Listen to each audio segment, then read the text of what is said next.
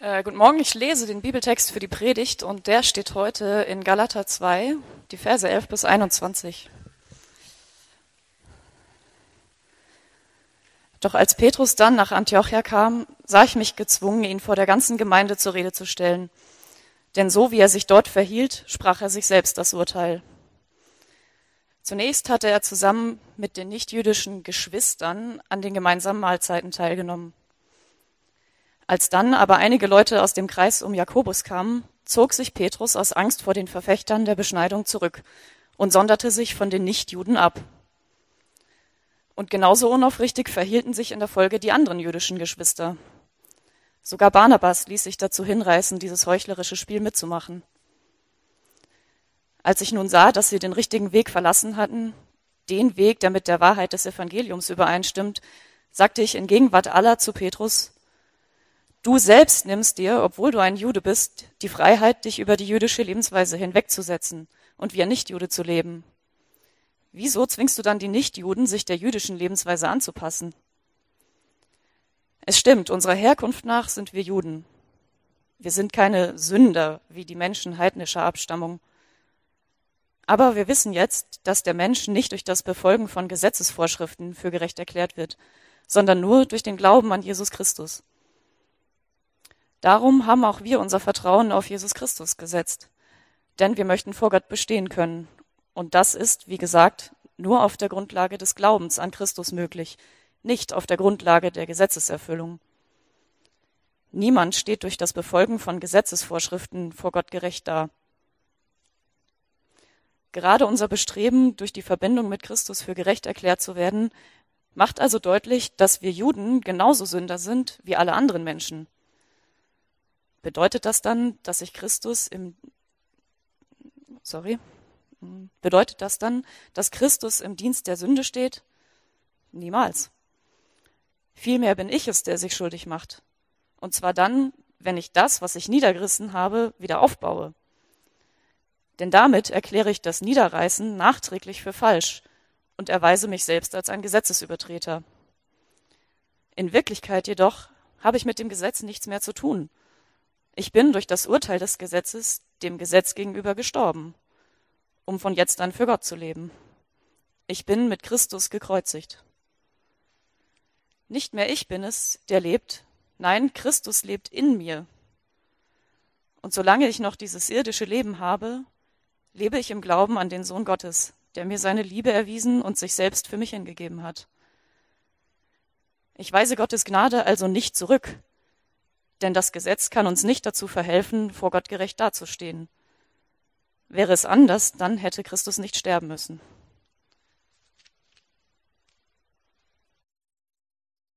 Guten Morgen. Hatte ich euch schon mal erzählt, dass als ich 16 war, wollte ich Dudelsackspieler werden. Ohne, ja wirklich, ohne Scherz. Als ich 16 war, habe ich mich dann aber umentschieden und habe Gitarre weitergemacht und bin dann ähm, Gitarrist geworden. Da konnte man besser auf den Knien rum und die Solos spielen und alles. Das machst du auch nie, Bilge, aber könntest du mal machen. Also, Freunde, äh, wir sind ja, wir haben eine neue Predigtserie angefangen und ich würde gern äh, fragen, meine erste Frage ist, weiß jemand von euch, was Ankyra ist? Nein? Okay, wer, wer war schon mal in Istanbul? Ja, ja, super. Das passt tatsächlich, wir haben äh, ja, Leute auch aus Istanbul heute hier, aber äh, das passt tatsächlich zu unserem Text heute, weil in Istanbul gibt es einen Turm, eines der Wahrzeichen der Stadt. Wisst ihr, wie der heißt? Galaterturm. Ja, ich spreche das wahrscheinlich äh, falsch aus, aber den gibt's da tatsächlich. Und dann gibt's da einen, äh, einen Stadtteil, oder nicht einen Stadtteil, aber da gibt's eine Universität, äh, die sehr berühmt ist und äh, wahrscheinlich wisst ihr das nicht. Aber es gibt einen Fußballverein, der so genauso heißt. Wisst ihr, wie der heißt? Galatasaray. Da spielt, wer spielt da? ihr solltet ihr gar nicht wissen, aber naja gut, unser Poldi spielt da auch. So, warum sage ich das? Und was hat das mit Ankyra zu tun? Ankara ist äh, damals äh, das heutige Ankara gewesen. Und Ankara, wisst ihr, wo das liegt? ungefähr. Bisschen in der Mitte, aber eher so nordwestlich in der Türkei. Aber sehr mittig trotzdem. Zentralanatolien würde man sagen. Okay? Und Ankyra war damals, so vor 2000 Jahren und, und davor und danach, die Hauptstadt oder der, der, die Provinzhauptstadt von einer Provinz, die hieß Galatien. Erst war es von Kelten besiedelt, irgendwann kamen die Römer und haben es römisch gemacht. So, und dieses Galatien, ähm, da schreibt Paulus diesen Brief hin. An diese Leute, die da gewohnt haben, ist dieser Brief in erster Linie erstmal gerichtet gewesen. Also an, an, an, heutige, äh, an heutige Türken, an die heutige Türkei. Und ähm, und in diesem, in diesem, in diesem, in dieser Provinz, da wo die Leute da gewohnt haben, in Kleinasien, in, nannte man das damals, in Galatien, da gab es eben auch die ersten Christen.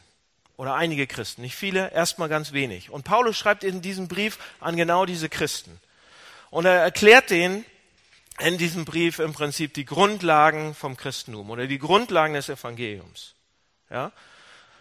Und was dann passiert ist, wisst ihr aus der Geschichte, dass zuerst aus dieser kleinen Gruppe von Christen die das Evangelium verstanden haben, am Anfang Gnade verstanden hatten, ähm, eine Bewegung sich entwickelt hat, dass auf einmal irgendwann 400 Jahre später fast alle Christen waren. Ähm, also, aber wir gucken uns den Brief mal an, was der sagt. Ob wir rauskriegen können, warum das anziehend war oder warum Leute Christen geworden sind. Ähm, also in diesem Brief, im ganzen Galaterbrief, wenn ihr den mal lest, ist toll. Aber da legt Paulus Details dar, was das Evangelium ist und wie es funktioniert. Darum geht es eigentlich im ganzen Brief. Aber, aber, es gab ein Problem. Ja, Paulus schreibt den Brief, alles toll, aber es gibt ein Problem und das sehen wir uns heute an. Petrus kommt nämlich, also Paulus schreibt diesen Brief, alles super, aber in diesem Brief erzählt Paulus von einer Begebenheit. Petrus kommt ihn nämlich besuchen. Und äh, Petrus, müsst ihr euch vorstellen, Paulus ist irgendwo da, damals. Paulus ist irgendwo da, Petrus da. Okay, in der Rangordnung. Petrus, Pe Petrus da oben, Paulus da unten. So war das damals. Heute könnte man sagen gleich. Paulus war so ein kleiner Pastor, ein Hamburg-Projekt. Petrus war der Papst. So war das damals. So, und Petrus kommt Paulus besuchen. Und äh, in Antiochia, als sie sich besucht, so, so, gegenseitig besuchen, kommt zum Eklat. Komplett. Und Paulus muss dem Petrus so in die Schranken weisen, vor allen Leuten. Das ist eigentlich eine unglaubliche Geschichte. Im Griechischen ist es noch krasser, wenn man das liest. Es ist im Prinzip, als wenn Daniel Barth, also ich persönlich, nach Rom fahren würde, fliegen würde, und zu Franziskus gehe und ihm mal richtig klipp und klar die Meinung sage, weil das, was er macht, ist nicht in Ordnung. Vor laufenden Kameras, so dass jeder es sieht, alle es hören und so richtig ihm sagt, was für ein Heuchler er eigentlich ist. Und der Papst Franziskus wird sagen, oh, du hast recht. Ja? Also ich würde dahin fahren, nicht, nicht irgendein Bischof oder sonst irgendwie, sondern so ein ganz kleiner, der gerade erst anfängt. Ja? So, das ist passiert. So, warum macht Paulus das? Warum fährt er diesen Petrus, der da oben so steht, so an? Warum fährt er ihn so, warum wischt er ihn da so rein? Was war passiert? Warum ist das so schlimm, was Petrus gemacht hat? War da überhaupt irgendwas Schlimmes, was Petrus gemacht hat? Und ich will mir ja das angucken mit euch heute, warum das, was das, was das ist genau. Was ist der Konflikt, ist der erste Punkt. Das zweite ist, dass wir da eigentlich auch mit drin stecken. Also wir stecken mit drin. Und das dritte ist, was die Lösung ist. Was ist der Konflikt? Wir stecken mit drin. Drittens die Lösung. Okay? Also, was ist der Konflikt? Entschuldigung, pass auf. Paulus ist einer der wichtigsten Jünger von Jesus gewesen. Äh, Petrus, Petrus, nicht Paulus. PP, da kriege ich immer durcheinander. Also wir sagen P und P, dann wisst ihr. Also Petrus ist der wichtigste Jünger von, von einer der wichtigsten gewesen. Und er besucht Paulus und die fangen an zusammen zu essen. Setzen sich hin und die essen. Alles gut. Klingt für uns nicht sehr spektakulär, aber damals war das ein Riesending.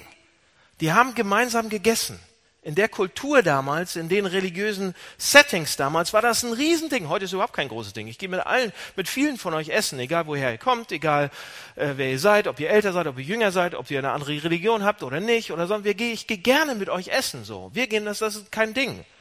Aber zu der Zeit damals war das ein Riesending. Weil es gab eine ganze Reihe von, sag ich mal, Essensregeln. Wenn man heute in einigen Kreisen unter, unterwegs ist, dann gibt's sie immer noch. Ne? Da muss man Cut anziehen und hier und da und nur mit Messer und Gabel essen und so weiter. Aber damals, das war noch viel, viel mehr Essensregeln. Speisegebote, könnte man sagen. Und der Petrus, der unterlag denen sozusagen. Der ist damit groß geworden. Der, der ist mit jüdischen Speisegesetzen groß geworden. Ja? Und äh, es gab eine Liste, was er essen durfte, was er nicht essen durfte. Was unreine Speisen waren, was reine Speisen waren, sozusagen die koscheren. Und als Jude damals war man eben auch nur okay und gut und rein, wenn man nur das Koschere gegessen hat. Und das hat man benutzt als Zeichen, dass man okay mit Gott ist. Ja, als äußeres Zeichen, dass man rein ist, ich esse nur reine Speisen und ich komme mit Gott gut klar. Und damit war bei den Juden das Essen an sich, die Mahlzeit an sich, ein Zeichen, dass man zugehörig, zugehörig ist zum Judentum. Das war das offensichtliche Zeichen. Ja? Die hatten noch andere Zeichen, aber die hat man nicht so gesehen. Die waren ja auch beschnitten, hat man nicht so gesehen. Die haben auch Gebetszeiten gehabt, das war auch eher privat. Aber das Essen, das die nicht mit jedem gegessen haben, überhaupt nicht, war das Zeichen, dass man dazugehörte. Okay? Und das war auch die natürliche Form der Abgrenzung. Komplett. Zu sagen, ich gehöre nicht zu euch, sondern ich gehöre, ich gehöre zum Volk Gottes sozusagen.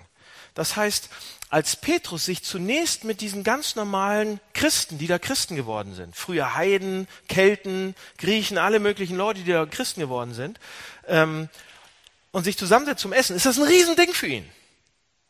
Weil er quasi das Zeichen aufgibt und so weiter. Äh, und er ist mit Heiden jetzt zusammen. Er sagt damit, die Zugehörigkeit zum Judentum ist gar nicht mehr das Wichtigste. Wir sind jetzt Familie. Wir gehören ja zusammen. Ja? Normalerweise habe ich immer jüdisch gegessen, aber jetzt esse ich nicht mehr euer Essen. Ich drücke damit Zugehörigkeit aus. Und pass auf, und jetzt passiert Folgendes. Umso größer war dann aber der Schock. Der hat zusammen gegessen, alles gut. Er hat gesagt, wir sind Familie, wir sind jetzt die Kirche, wir sind Gemeinde, wir können zusammen essen, wir gehören zusammen. Und dann kommt der große Schock, weil, da kommen nämlich ein paar andere Christen aus Jerusalem angefahren, die eigentlich sagen, nein, nein, nein, nein, nein. Also, Christen dürft ihr alle werden, aber ihr müsst auch die jüdischen Gebote annehmen, die jüdischen Gesetze annehmen, das jüdische Reinheitsgebot. Ihr müsst auch koscher essen. Die kamen zu dem Essen dazu. Was macht Petrus? Er steht auf und geht. Er steht auf und kann nicht mehr mit seinen neuen Freunden, mit seiner Gemeinde, mit seinen Christenfreunden zusammen essen sondern steht auf, weil er nicht koscher ist und geht weg. Ja? Diese neuen, diese Leute aus Jerusalem haben, haben die Sichtweise äh, ähm, im Kopf gehabt, du bist erst ein richtiger Christ, wenn, wenn du auch Jude geworden bist. Und weil Petrus da aufsteht, unterstreicht er das im Prinzip und sagt, ja, okay, die haben recht. Er knickt sozusagen ein.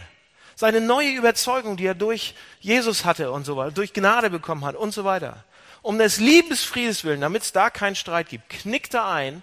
Barnabas auch, übrigens.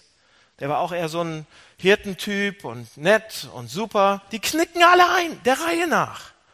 Und Paulus dreht fast durch.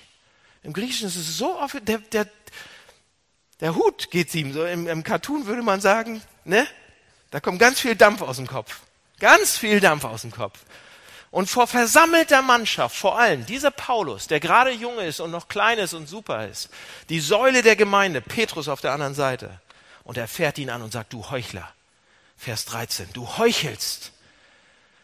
Ja? Du predigst Wasser und säufst Wein, lieber Petrus. Vor versammelter Mannschaft. Nicht, oh, ich nehme dich mal raus und wir müssen mal reden. Nee, das ist so wichtig, der geht so an die Decke. Und das ist der Hauptpunkt von Paulus. Und der Hauptpunkt von Paulus ist auch nicht, oh Petrus, du bist ein bisschen ängstlich geworden, hast Angst vor denen gehabt, äh, jetzt steh mal auf und sag mal deine Meinung, was du wirklich denkst, sondern der Hauptpunkt von Paulus ist, er sagt effektiv, Petrus, du lebst nicht nach deiner Überzeugung, überhaupt nicht, nicht nach dem Evangelium. Du sagst das eine und lebst das andere. Und damit sind wir eigentlich am Knackpunkt angekommen, weil an der Stelle wird die Sache mal richtig praktisch. Ja, letzte Woche haben wir theoretisch angefangen, darüber zu reden, was das Evangelium ist. Was ist das Evangelium theoretisch? Das Evangelium sagt uns, dass wir schlimmer sind, als wir jemals gedacht hätten oder geglaubt hätten, dass wir halt nicht perfekt sind, aber gleichzeitig mehr geliebt sind von Gott, fester angenommen sind, als wir jemals gewagt hätten zu hoffen. Seht ihr, wir schaffen unser Hemd nicht alleine sauber zu halten. Wir schaffen es nicht, eine weiße Weste zu halten. Selbst wenn wir die besten Menschen sind. Aber aus Gnade bekommen wir von Gott ein Hemd, was komplett weiß ist, was nicht mehr dreckig sein kann. Ein strahlendes Hemd. Das ist nicht unser, das bekommen wir aber geschenkt. Wir können und wir können und müssen nichts dafür tun. Das ist das Evangelium. Aus Gnade, wegen dem, was Jesus Christus getan hat, können wir zu Gott kommen und sind herzlich angehen. So, allein eigentlich das Hemd von Jesus reicht. Allein Jesus Christus, allein der Glaube, allein das reicht eigentlich. So, das ist das Evangelium. Aber was Petrus hier macht, ist, er lässt sich darauf ein, dass Jesus auf einmal nicht mehr genug ist, sondern man muss noch etwas anderes tun. Ja? Das Evangelium ist eigentlich, wenn du Jesus hast, hast du alles. Du brauchst nicht mehr. All diese, was, die anderen Sachen sind alle gut, die sind schön, die sind toll. Und wahrscheinlich sind sie auch sogar schlau und weise und lebensbejahend und so weiter. Aber sie retten dich nicht. Und hiermit steht und fällt das Evangelium. Das Einzige, was ich brauche, ist Jesus Christus.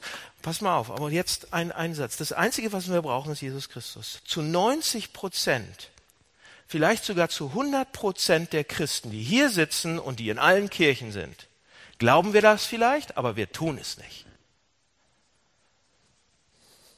Wir machen es nicht. Wir sagen das eine und leben was anderes. Und genau das kritisiert Paulus hier. Vers 16. Paulus fasst es zusammen und, sagt, keiner wird vor Gott gerecht, wenn du irgendwas versuchst richtig zu machen, wenn du irgendwie versuchst, das Gesetz zu erfüllen. Niemand. Ja, dadurch, dass du gut bist oder dadurch, dass du besonders bist, sondern alle bekommen Gottes Zuneigung als Geschenk. Und das glaubst du ja auch, Petrus, das hat, das hat, dafür stirbst du bald. Das glaubst du doch auch. Aber warum lebst du das nicht? Warum tust du das nicht? Warum tust du so, als wäre was anderes auch wichtig? Als wäre gerade auch wichtig, dass du Jude bist? Warum, warum tust du so? Ja? Dass also etwas anders, anders ausgedrückt könnte man sagen, dass etwas dich noch besser macht, sozusagen, gerechter macht vor Gott, angesehener, wenn du nämlich die richtige Nationalität hast. Und deshalb ist Paulus so scharf. Und wahrscheinlich hätte ihn umgeboxt, wenn er könnte. Aber der war kleiner. Ja? Er ist so scharf und sagt im Wesentlichen, Junge, das Evangelium lautet doch, wir sind alle gleich gerettet, nicht durch Werke, sondern durch Glauben.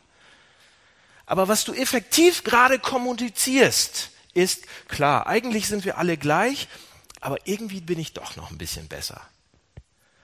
Ja, oder auf der geistlichen Komponente betont könnte man sagen, eigentlich reicht Jesus, aber wenn ich Jude bin oder wenn ich Deutscher bin, ha, bin ich doch noch mal ein bisschen geiler. Genau das sagt er mit seinem Verhalten. Und das sagt Paulus so deutlich wie möglich. Okay? So deutlich wie möglich sagt er das. Anders ausgedrückt, er sagt, überleg mal, ob du, was du lebst, auch effektiv, ob das, ob das Evangelium da effektiv zum Ausdruck kommt. Oder ob du nicht eigentlich mit deinem Leben was völlig anderes kommunizierst. Okay? Das ist der Punkt, das ist der Konflikt. Es geht da um was. Du glaubst es war, aber du machst was völlig anderes. Und deine Taten spiegeln nicht wieder, was du glaubst. Und damit steht und fällt das ganze Ding. So, erster Punkt fertig. Zweiter Punkt ist, wir stecken da auch drin.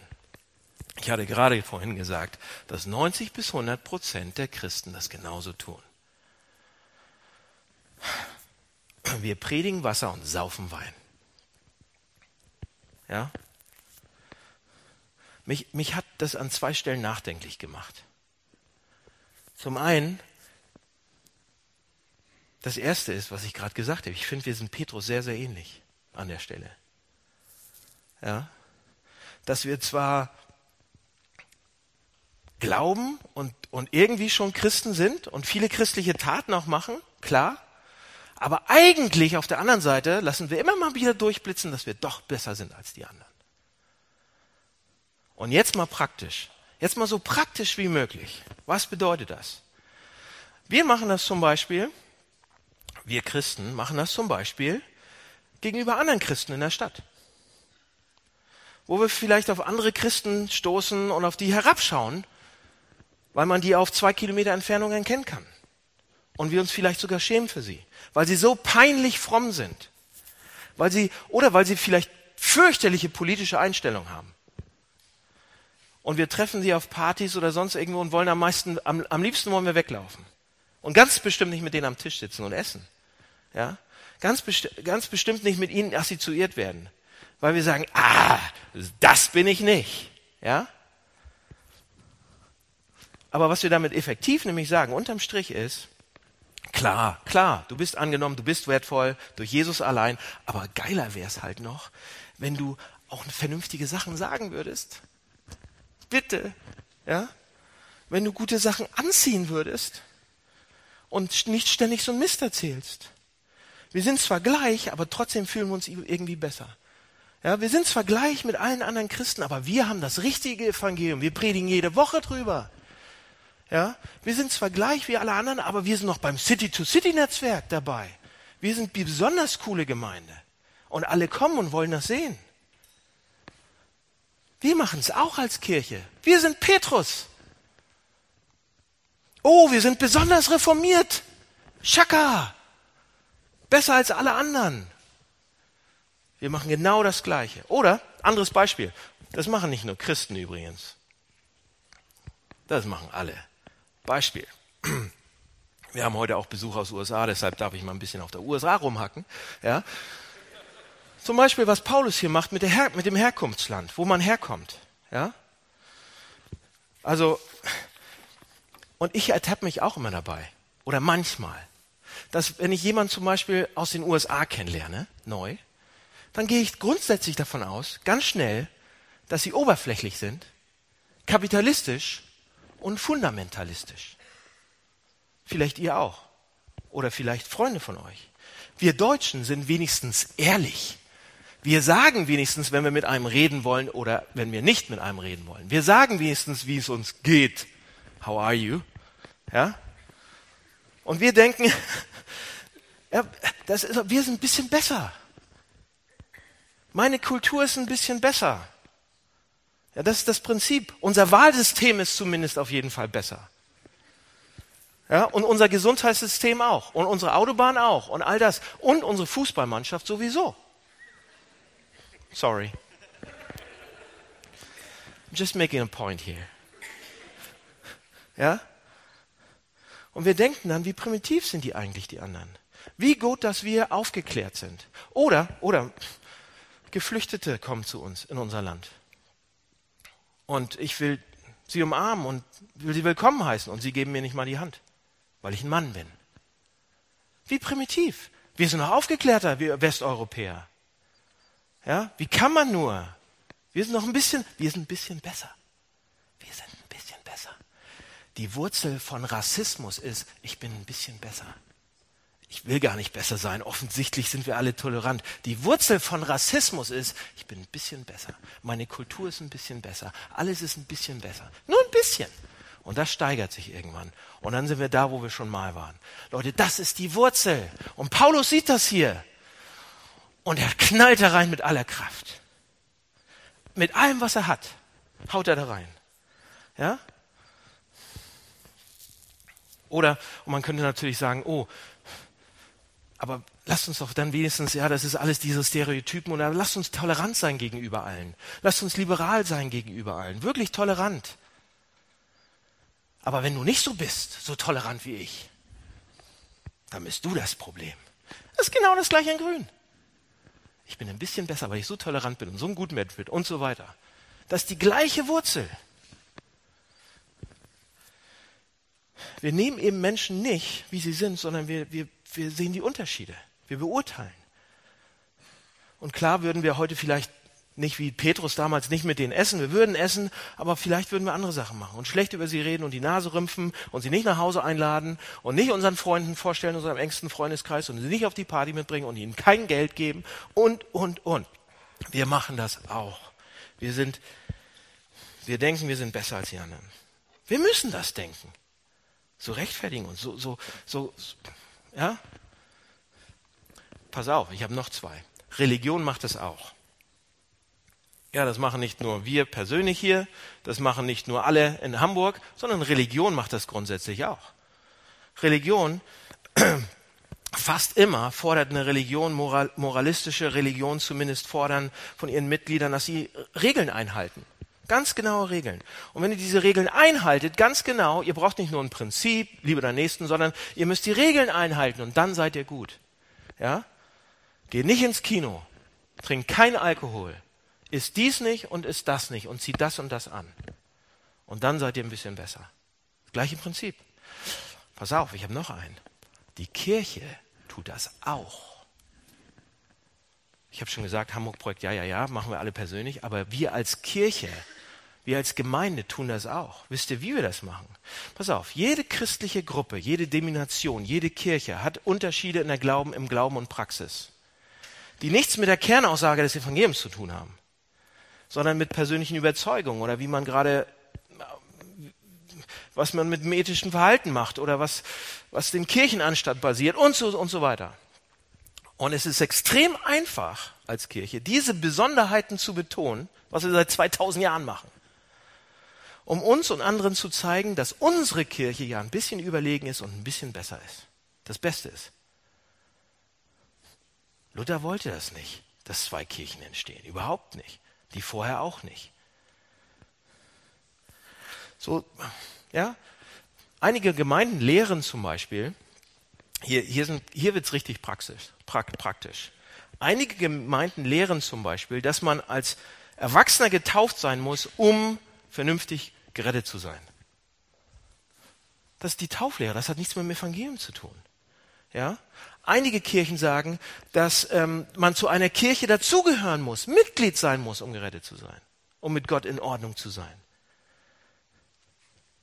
Oder, oder einige sagen, du musst auf jeden Fall an die Prädestination glauben. Doppelte Prädestination vielleicht. Ja? Oder an, du musst dich von Alkohol enthalten oder du musst auf jeden Fall in Sprachen sprechen können. Was super ist. Aber wenn du das nicht machst, dann bist du kein echter Christ. Ja? Die, die Gemeinden lehren, die Kirchen lehren im Allgemeinen, okay, man ist allein durch Glauben gerettet. Aber wir können nur wirklich, wirklich sicher sein, dass wir echte Christen sind, wenn wir diese Besonderheiten haben. Ja, und, und, und dann gibt's noch kulturelle Regeln. Und wenn man in diese Gruppe kommt oder diese christliche Gruppe, dann muss man das noch machen. Diese Regeln einhalten und wenn man die bricht, kann, kann man kein Christ sein.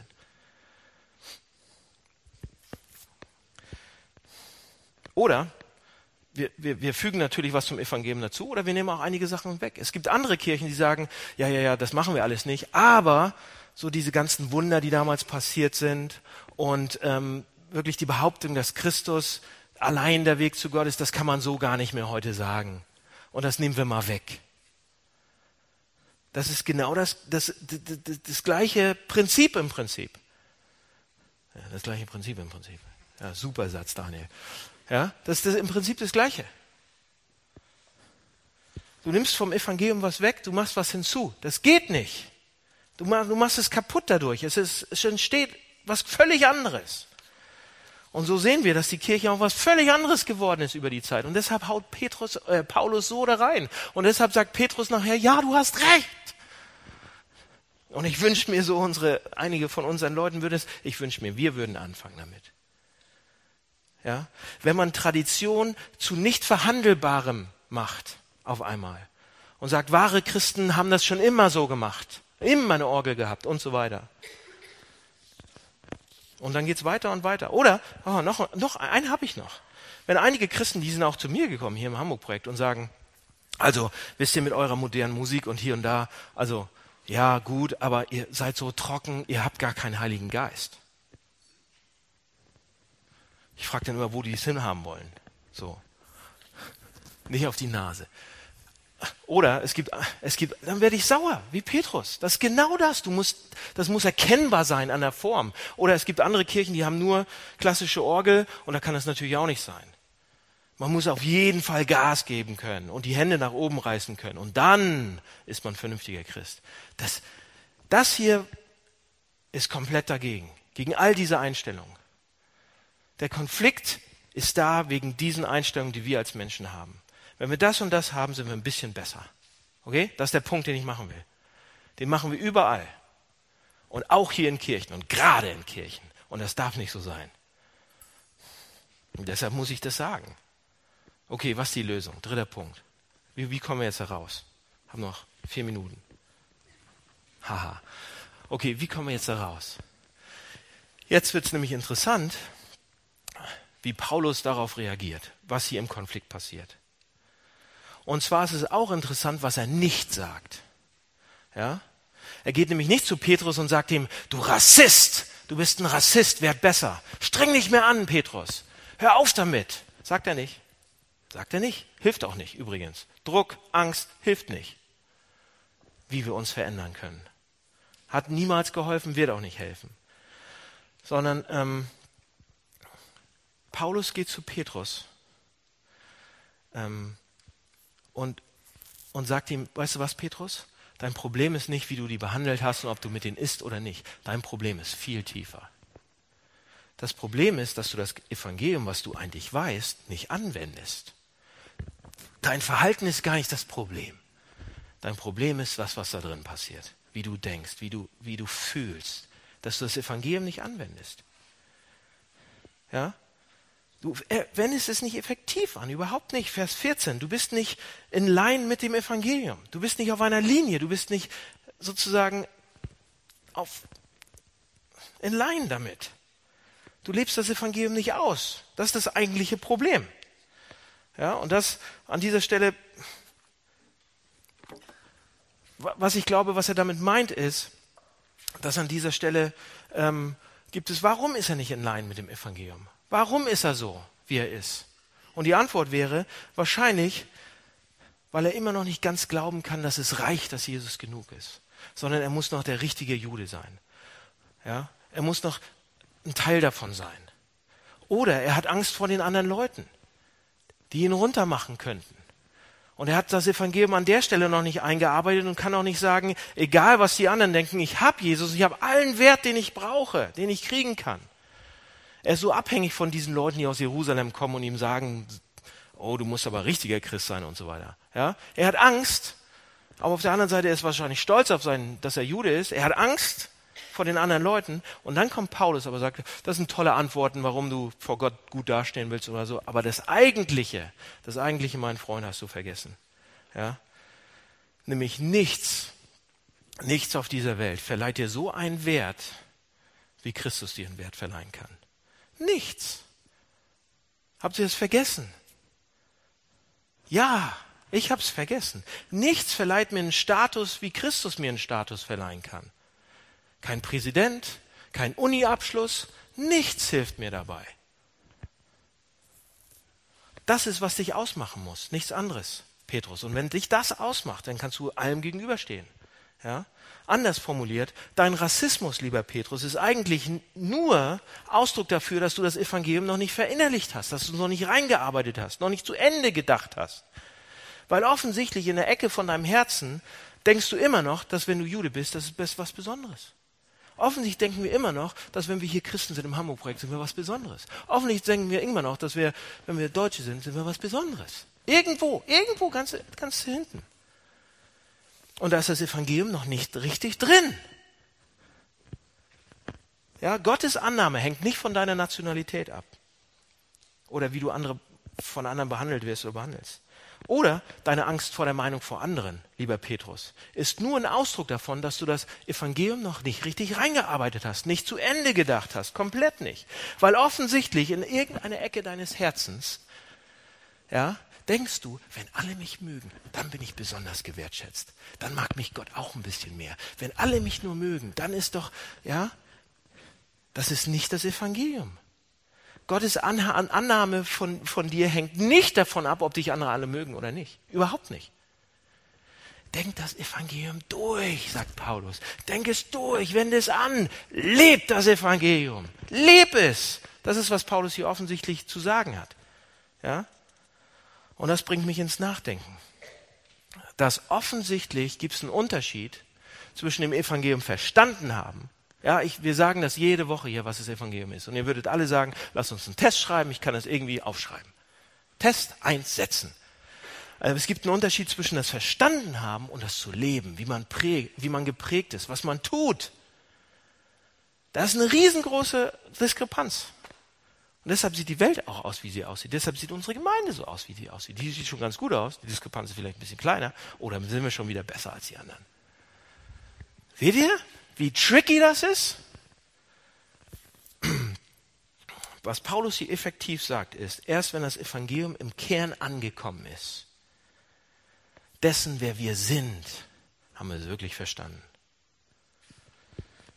Haben wir es wirklich verstanden. Okay, pass auf. Ich überspringe einfach mal ganz viele Seiten. Wie sieht das jetzt praktisch aus? Ich habe hier 1, 2, 3, 4, 5, 6, 7, 8, 9, 10, 11, 12, 13, 14 Beispiele, wie das praktisch auch sein kann. Wollt ihr es wissen? Praktische, ich sage nicht alle 14. Ich, ja, A ist Rassismus. Wenn wir das Evangelium leben würden, wenn ich es nicht nur verstanden hätte, sondern leben würde, wie würde ich dann umgehen mit Sorgen? Wie würde ich dann umgehen mit Geldproblemen? Wie würde ich dann umgehen mit Leid? Wie würde ich dann umgehen mit Rassismus? Wie würde ich dann umgehen mit Sex? Wie würde ich dann umgehen mit Kritik, mit Familie, mit Selbstbewusstsein, mit Beruf? Mit, mit der richtigen Theologie? Wie würde ich umgehen mit Ermutigung? Wie würde ich umgehen mit nichtchristlichen Freunden, die ich habe? Wie würde ich mit, umgehen mit Agnostiken, mit Atheisten, mit anderen Religionen? Wie würde ich umgehen mit, mit dem richtigen, guten Leben? Wie würde ich umgehen mit den Armen und den Waisen und den Witwen? Okay, welche wollt ihr haben? Ein Beispiel? Sorgen. Ich mache mir Sorgen. Tierisch Sorgen. Ihr könnt euch ja überlegen, welches Beispiel ihr als nächstes haben wollt, aber ich versuche das mal anzuwenden auf Sorgen. Okay? Ich mache mir Sorgen über mein Leben. Und weil ich das Evangelium noch nicht richtig verstanden habe, kann ich nachts nicht schlafen. Und denke, es ist von mir abhängig. Wie, wie gut ich Bibel lese, wie gut ich Gott treu bin, wenn ich Moralist bin, wenn ich gesetzlich bin, wenn ich ein Übersollerfüller Christ bin, dann denke ich das die ganze Zeit und denke, hoffentlich habe ich alles richtig gemacht, damit Gott mich auch nicht hängen lässt irgendwann. Oder auf der anderen Seite, ich bin Relativist und sage, naja, das, Gott gibt's überhaupt gar nicht eigentlich wirklich. Dann mache ich mir auch Sorgen, weil alles an mir anhängt. Und ich schaffe es aber nicht. Und ich werde krank und ich kann den Krebs nicht besiegen. So, wie hilft uns das Evangelium mit Sorgen umzugehen? Das Evangelium sagt zwei Sachen. Ne? Wir sind schlimmer, als wir jemals gedacht hätten und mehr geliebt, als wir jemals gewagt hätten zu hoffen. Wie hilft mir das Evangelium von Jesus Christus? Er hat das erwirkt. Er ist für mich da hochgegangen ans Kreuz, so dass ich das haben kann. Wie hilft mir das mit meinen Sorgen? Auf zwei Arten, oder? Wenn ich wirklich mehr geliebt bin, als ich mir jemals, als ich jemals gewagt hatte zu hoffen. Dass wenn ich wirklich Gottes Kind bin und ich ihn als Vater sehe und das Glaube und Rein arbeite, bis in die letzte Ecke meines Herzens, glaube ich dann wirklich noch, dass er mich im Stich lässt? Glaube ich dann wirklich noch? Und wenn ich glaube, dass Gott wirklich das Ding hier in der Hand hat, glaube ich dann wirklich noch, oh, es hängt an mir um meinen kleinen drei mickrigen 5,40 Euro? Nee, es gibt mir ein größeres Bild. Weil ich so geliebt bin, er lässt mich nicht fallen. Okay, das war so ein Versuch. Was wollt ihr? Bitte? Nee, das schaffen wir nicht. 35 Minuten bin ich schon. Eins haben wir noch. Eins haben wir noch. Aber ich verspreche euch eins das, was wir im Hamburg-Projekt machen, das, was wir in der Gemeinde machen, das wir mit, mit vielen anderen Gemeinden machen, ist, wir wollen das Evangelium als auf alle diese Sachen anwenden. Damit wir das Leben anders leben können. Damit wir verändert sind. Damit wir frei und fröhlich durch diese Welt gehen können. Warum, warum jubeln wir nicht jeden Tag? Weil ich es nicht verstanden habe. Ja, hier ja, hier nicht. Warum geben wir nicht für die Armen so, dass es wirklich weh tut? Die Armen. Gutes Beispiel. Die Armen. Oh ja, es gibt ein paar Arme, aber so richtig interessiert uns das nicht. Weil eins, zwei, drei meins. Geiz ist geil, ja? Ich muss doch entscheiden, wie ich mit meinem Geld umgehe. Leute, wenn ich wirklich das Evangelium auf meinen Wohlstand, auf mein, auf mein, und wie ich mit armen Leuten umgehe, wie ich mit Waisen umgehe, mit Witwen umgehe. Das Evangelium sagt mir zwei Sachen. Das erste ist, ich bin selbst einer von denen. Ich habe eigentlich nichts vorzubringen. Nichts. Nichts. Null aus Ende. Ich bin schlimmer, als ich jemals gedacht hätte. Wahrscheinlich ist der neben mir wohnt und vielleicht arm ist oder reich ist, sogar noch eine bessere Person. Andere Religion, anderes, was er glaubt, ist egal. Aber moralisch ist er wahrscheinlich besser. Das heißt, ich, ich habe nichts vorzubringen, dass ich besser bin als die Armen oder sonst irgendwie oder das mehr verdient hätte. In keinster Weise. Und die, der zweite Teil des Evangeliums, ich bin so geliebt, so wertvoll, dass Jesus Christus selbst, der alles hatte, Milliarden, Millionen, die ganze Welt des Seins, jeder einzelne Taler gehört ihm, das alles ausgibt, um mich zu kriegen, das alles hinterlässt, um mich zu kriegen, alles bezahlt, alles, was er kann, um nur dich alleine zu kriegen. Und wenn ich das verstehe, bis in die letzte Ecke meines Herzens, wie könnte ich dann noch mit ein bisschen Geld, ach, naja, das ist meins. Wenn ich sehe, wie er für mich arm geworden ist, bitter arm, angewendet auf Geld. Und so weiter, und so weiter, und so weiter. Wisst ihr eigentlich, Leute, mein letzter Satz, wisst ihr eigentlich, was für gute Sachen, was, was Gnade für Gutes ist für uns? Ja, na. Ich wünsche mir, ich wünsche mir von Herzen, lasst uns dranbleiben und das lernen.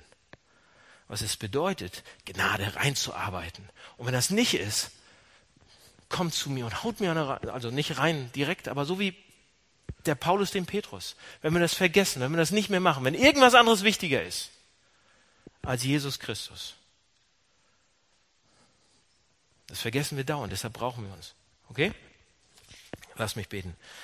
Lieber Herr, vielen Dank für äh, diesen Text und dieses ähm, Ereignis da mit Petrus und Paulus, was so 2000 Jahre her ist, aber doch so eine Schlagkraft für uns hat, weil wir da genau drinstecken mit und weil wir uns da so wiederfinden können und wir auch so sind, ob wir nun Christen sind oder nicht oder wo wir auch herkommen, aber wir können es auch so gut anwenden eben ähm, auf alle möglichen Sachen. Aber Jesus, du gibst uns eine Ressource, lieber Gott, eine Ressource, die größer ist, als was wir, als was wir selbst geben können und als was diese Welt zu bieten hat. Nämlich dein Evangelium. So eine Liebe, so eine Gnade, so ein Reichtum, der niemals zu Ende geht. Und der uns erfüllen will und der uns wertvoll machen will und der uns gerecht machen will und all diese Sachen. Und das brauchen wir. Das brauchen wir mehr als alles andere. Jeden Tag. Nicht einmal die Woche, nicht einmal im Leben, jeden Tag. Gib uns das bitte jeden Tag. Dein Evangelium, wie sehr du uns liebst. Amen.